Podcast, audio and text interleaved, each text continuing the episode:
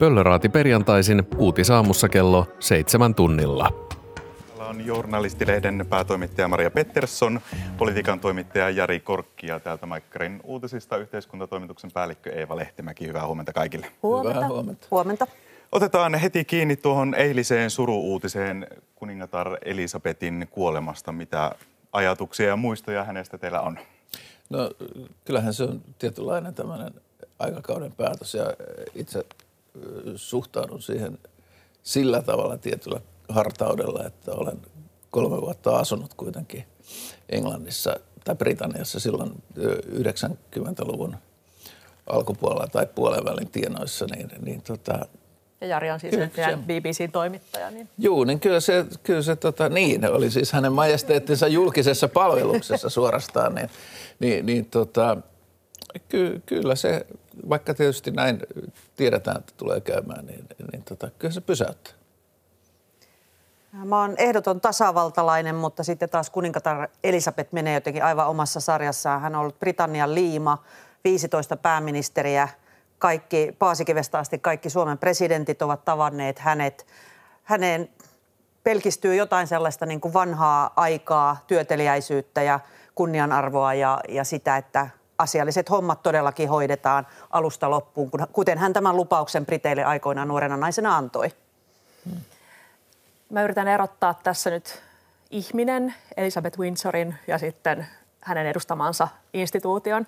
Ihmisenä tietenkin jokaisen ihmisen kuolema on omalla tavallaan menetys. Hän eli pitkän pitkän elämän. Hän sai ihan loppuun asti pysyä järjissään, jaksoi tehdä töitä. Hänen ei tarvinnut haudata yhtään lasta. Hän oli miljardööri kuollessaan. Eli siis sillä tavalla niin kuin ehkä mahdollisimman hyvä lähtö oli hänellä. Mutta sitten tietenkin hänen edustamansa instituutio, eli monarkia, niin, niin sehän on kerta kaikkiaan demokratian vastainen. Tasavaltalaisuus on munkin ensimmäinen valinta. Monarkia ylläpitää luokkayhteiskuntaa, se näkyy Britanniassa edelleen. Ja, ja nyt sitten onkin mielenkiintoista nähdä, että mitä tapahtuu tälle monarkialle ja tälle järjestelmälle, kun pitkäaikainen hallitsija lähtee. Itse ajattelen, että varmaan nyt kansainliiton eri maat niin, niin vakavasti harkitsee. Barbadoshan lähti jo, Jamaika päätti, että se ei halua monarkkia omaksi keulakuvakseen ja, ja kyllä tämä nyt varmaan tästä lähtee natisemaan liitoksissaan.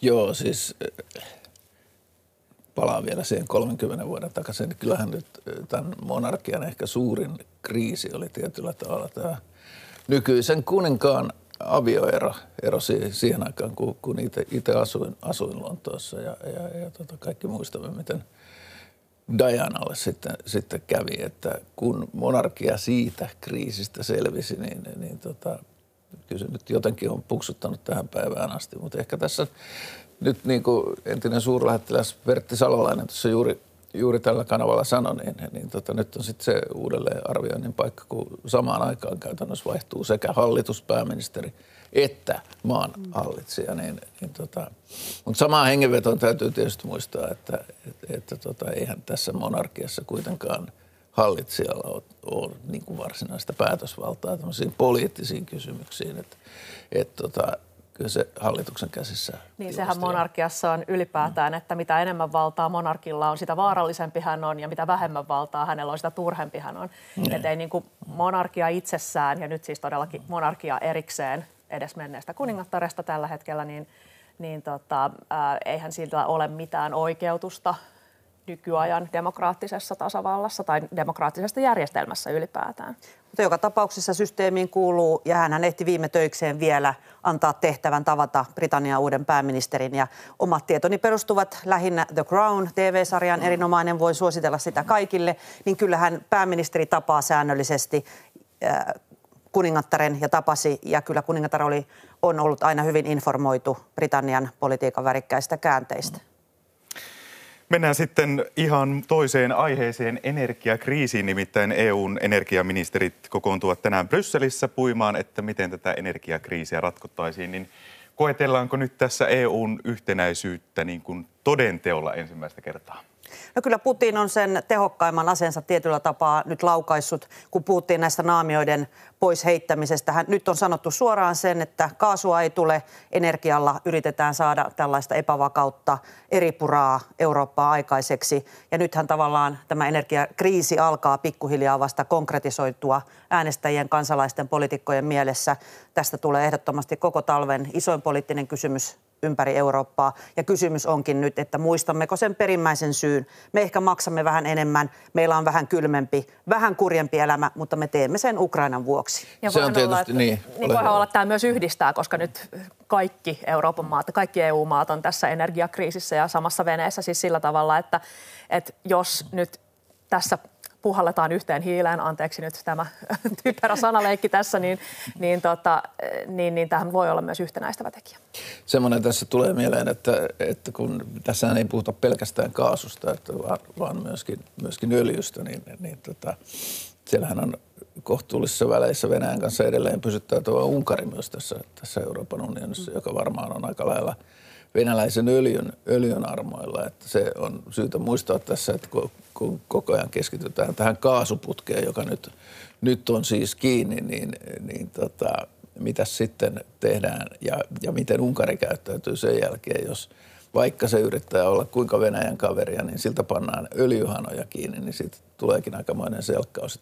Se tässä nyt jotenkin jaksaa edelleen, edelleen niin kuin hämmentää, että taisi olla jo keväällä, kun Saksa, Saksa ikään kuin pullisteli, että tästä Zuitzeit huitastaan ikään kuin irti, irti venäläisestä kaasusta ja venäläisestä energiasta ylipäätään. Niin tämä on vähän semmoista, että Saksa aamupäivällä paukuttelee henkseleitä ja sitten illalla on itkukurkussa, kun on kaasuputki kiinni. Ja sitten tota, eduskunta kävi suht hyvää ja monipuolista keskustelua eilen. Se oli sekä kyselytunnilla että tässä pääministerin ilmoituksessa, mutta tämähän on vähän vaikea seurattava, koska tässä puhutaan sekä menneisyyden synneistä, puhutaan tästä Fortum Uniper-kaupoista, puhutaan Saksan energiaratkaisusta. Sitten toisaalta vaaditaan välittömiä keinoja. Siellä on hyvin valtava skaala erilaisia keinoja, millä tätä saatavuutta, hintaa voidaan alentaa. Ja sitten mennään tavallaan sinne tulevaisuuteen. Eli nämä vaatimukset kasvavat myös Euroopassa ja suomalaisessakin keskustelussa valitettavasti kovasti, että lähdetäänkö tinkimään tästä vihreästä siirtymästä, joka on nyt vaan pakko tehdä, ja lähdetäänkö pakittamaan myös näissä niin kuin, ä, ilmastotavoitteissa. Ja tämäkin keskustelu veikkaan, että Suomessa on niin kuin nousemassa. Ainakin perussuomalaiset kokoomus ovat nostaneet. Turve on taas takaisin tuossa niin pöydällä. Se on vähän tylsää aina seurata sekä tässä että monissa muissakin kysymyksissä eduskuntakeskustelua, kun se menee aina siihen, että kuka oli hallituksessa silloin, kun tehtiin se ja se ratkaisu ja niin paljon. Se ei meitä nyt yhtään auta, että, miet- että mietitään, että mitä tehtiin viisi vuotta sitten tai kymmenen vuotta sitten, kun pitäisi miettiä, että mitä pitää tehdä nyt. No niin. Ja jatketaan myöskin energiakriisi asialla, mutta kotimaan näkökulmasta, mitenkä hallitus on onnistunut tämän energiakriisin hoidossa tähän mennessä?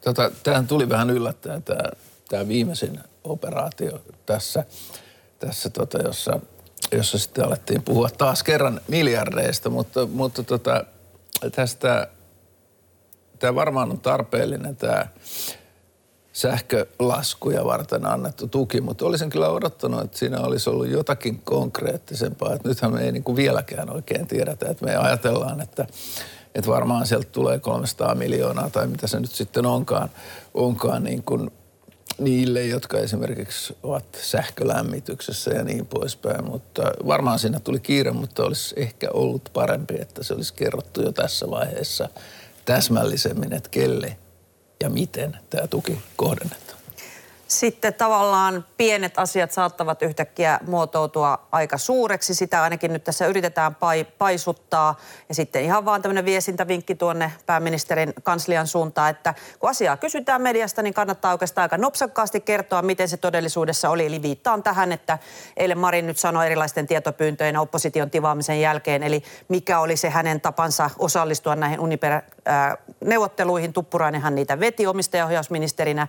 Eli hän oli lähettänyt ilmeisesti kaksi tekstiviestiä sitten Scholzille ja, ja sanonut, että, että Tuppuraisella on hallituksen tuki ja hänellä on mandaatti sitten, sitten tuota, näitä neuvotteluja hoitaa, mutta sitä nyt yritetään vähän tähän bilekohuun kytkeä siihen, että tekikö Suomi liian vähän, eli lähdettiin vähän heikolla joukkueella Saksan valtaisaan niin kuin lakimiesarmeijaa ja Scholz siellä taustalla. Toki eilen sanottiin, että ei liittokansleri kylläkään osallistunut fyysisesti itse näihin neuvotteluihin, mutta tästä nyt kehitellään varmasti jonkinmoista pientä energiadraamaa sitten lähiviikkoina. Ja pääasiassahan näitä neuvotteluja hoitavat ihmiset, jotka ovat ammattimaisia neuvottelijoita. Että musta on ihan hyvä itse asiassa, että en kyllä välttämättä haluaisi, että Tytti Tuppurainen tai Sanna Marin tai Scholz tai kukaan tällainen henkilö kävisi meidän neuvotteluja, vaan että niitä ihmiset, jotka ovat siihen saaneet koulutusta ja kokemusta. Ja siinä vähän niin kuin Uniperin kanssa maitohappani niin on siinä vaiheessa, kun sähköverkot myytiin, raha poltteli taskuissa, lähdettiin riskialttiiseen jossa oli nämä hiilivoimalat, oli nämä, koska Fortum oli kiinnostunut Venäjän tästä vesivoimasta ja siinä otettiin nämä hiilet mukaan, että tavallaan tälläkin tarinalla on niin kuin pitkät jäljet. Niin, Jos tässä nyt jälkiviisastellaan yhtään, niin tota tietysti pitää käydä läpi sekin ajatuskulku, että mitäs jos joku viisas hallitus olisi joskus näihin aikoihin antanut Fortumille esimerkiksi luvan rakentaa Loviisaan ydinvoimalan. Siihenkin se on ihan hyvä pointti tuokin. Mm. Niin, mutta siis ylipäätään niin kaikki nämä asiathan – Uniper-riskit, Venäjä-riskit, kaikki, siis kaikki nämä riskit on ollut tiedossa, mutta toki se, että ne kaikki pamahtaa yhtä aikaa naamalle, niin se on myös huonoa tuuria.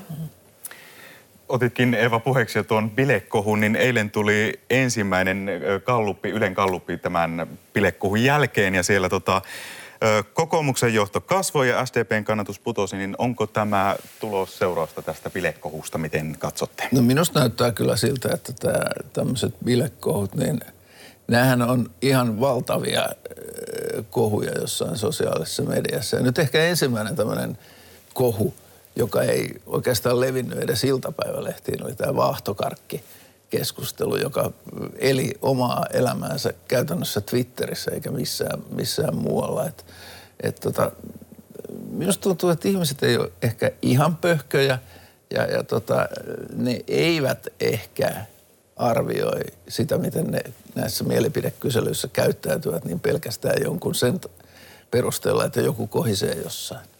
Ja ainakin taloustutkimus, kun katsovat sitä omaa dataansa, niin sanoivat, että ei tällä hirveästi ollut vaikutusta. Demareissa ja varmaan kesärannassa kyllä ryystettiin kermakahvit ihan niin kuin tyytyväisenä, että huh, ei tullut tämänkään niin kuin enempää, että se oli aika pieni se lasku. Ja itse asiassa siellä mittauksessahan näkyy sillä vaiheessa, kun tämä keskustelu oli kuumimmillaan, niin siellä oli itse asiassa lievää nousua demareiden kannattajissa. Toki oli sitten hiukan poistumaa tämmöisissä vähän yli 50-vuotiaissa, mutta edelleen demareiden kannattajapohja on vahvasti sitten ikääntynyttä väkeä. Toisaalta kiinnostavaa, että saman aikaan siinä kokoomuksen pienessä nousussa näkyy taas sitten niin kuin mies kannattajien siirtymää kokoomuksen taakse. Että kyllähän tämä sukupuolikysymys tavallaan, vaikka me ajatellaan, että se ei saa olla merkittävä, kun puhutaan niin kuin pääministerin vallankäytöstä, mutta selvästi vähän sillä pinnan alla kuplii myös tämä mies-naiskysymys mielestäni. Se on kiinnostavaa, että demareista siis näyttäisi vuotavan tosi moneen suuntaan. Vuotaa vasemmistoliittoon, persuihin ja myös kokoomukseen, mikä tietysti voi kertoa siitä, että onko siellä hiukan niin kuin linja hakusessa vai onko juuri linja löytymässä ja sitten kaikki, jotka eivät siihen sovi, niin vuotavat muualle. Mutta tota, koska nämä ovat kaikki virhemarginaalissa, kuten muistamme, mm. kuten joka kuukausi täällä, täällä muistan muistuttaa. Mutta kun katsotaan pidempää näkymää, niin niin kuntavaaleistahan demarit on ollut niin kuin suurin piirtein tasasta pieniä laskuja ja nousuja, mutta suurin piirtein kokoomuksella on ollut koko ajan pieni ylämäki, eli siis ovat hiukan nostaneet kannatustaan koko ajan tasaisesti, mutta hyvin vähän persuilla suurin piirtein. No se, hehän, tota, heillä oli kuoppa siinä juuri kuntavaalien kohdalla, mutta sen jälkeen sitten tulivat ylös ja siitä sitten niin kuin myöskin melko tasaista ja ehkä pikkusen jopa laskevaa pitkällä tähtäimellä. No ehkä tuossa kuitenkin on, on semmoinen, että eihän nämä, jos niitä katsoo nimenomaan pitkällä tähtäimellä, niin eihän ne mahdu, mahdu siis sillä tavalla virhemarginaaleihin. Niin, kun, kun, kun tota, onhan se ihan selvä, että kokoomuksella on ollut tämmöinen, voisiko sanoa, että NATO-loikka – ja, ja, ja tota, se ei ole siitä sulanut siitäkään huolimatta, että se NATO-ratkaisu nyt on tehty, eikä varmaan niin kuin NATO-jäsenyys, jos ei Turkki keksi jotain kivaa, niin enää keväällä ole minkäänlainen vaaliteema, kun siihen aika, aika lailla yksimielisesti päätettiin mennä, mennä, niin siitä huolimatta se kokoomuksen kannatus edelleen pysyy suurin piirtein sinne siellä tasolla, mihin se ikään kuin tämän NATO keskustelun myötä nousi. On, mutta kyllä siis kyllä kokoomuksen kannatus on jo kuntavaaleista, jolloin ei mm. vielä sodasta tiedetty tai siis tästä uusimmasta sodan käänteestä. Joo, joo, siinä on ehkä tämmöinen niin kuin oppositio plus NATO-lisä, ja oppositiolisähän siinä näkyy ilman muuta. Ja muissa puolueissa ehkä olisi huolissaan siitä, että tavallaan se välimatka on tällä kaksikolla aika hyvä. Mm. Eli käykö sitten niin, mediahan tykkää siitä, se on aika helppo, että lähdetään hakemaan tämmöistä niin kuin kaksikkoparia. Mm. Kumpi on nyt sitten se pääministeri, kumpi voittaa vaalit. Siinä on selkeästi hyvin erilaiset näkemykset taloudesta, siitä pystytään väittelemään. Varmasti sote-kysymykset nousevat tosi tosi isoon rooliin ja kaikki tämmöinen turvallisuuteen mm. liittyvä asia, niin siitä tavallaan muut helposti jäävät sitten tulevissa vaalikeskustelussa sivuun ja sitten se niin kuin kilpistyykin tavallaan Orpon ja Marinin tällaiseksi kaksintaisteluksi. Ja tämähän on aivan äytön vaalikausi. Siis kuka olisi uskonut, että tällainen vasemmistovetoinen hallitus vie Suomen NATOon, öö, Ostaa hävittäjät. Ostaa hävittäjät. No se ehkä tiedettiin mm. kyllä, että hävittäjät tulee, aikoo nyt hoitajia kurittaa pakkolailla. Kehu ydinvoimaa. Kehu ydinvoimaa, antaa isot rahat energian tukemiseen. Ja, ja siis, Venäjän pahemmin kuin koskaan. No se on, se on se nähty on jo niin aikaisemmin. trendi. Mutta, siis, mutta, tota, mutta todella erikoista erikoinen maailmantilanne on nyt, että, että tällaista nähdään. En tiedä kyllä, että jos olisi hallitus, niin mitä Ai niin, ja, niin, ja pani, pani rajat kiinni. Sekin. Joo, pani Ai, rajat kiinni. Vielä. Joo, ja kaikki kiinni. Kyllä. Otit Maria puheeksi tuon potilasturvallisuuslain, niin nopea kierros, mitä mieltä siitä? No Lindeen hakee eduskuntaryhmistä tukea sille. Ää, valmistelu jatkuu. Hän sanoi, että voi olla, että ensimmäistä lakkoa ennen sitä ei saada, saada niin kuin voimaan, mutta kyse on nyt siitä lähinnä tavallaan, että kun se kohdistuu teho-osastoihin, niin tavallaan sieltä työnantajapuolelta sairaaloista on tullut huolestunutta viestiä, että mitä tehdään niille tehopotilaille, että koetaan, että siinä on aina aito kuolemanvaara ja totta kai sitten taas äh, hoitajat pitävät tätä kovana provokaationa, koska nyt sovittelu on taas käynnissä ja jatkuu muun muassa tänään.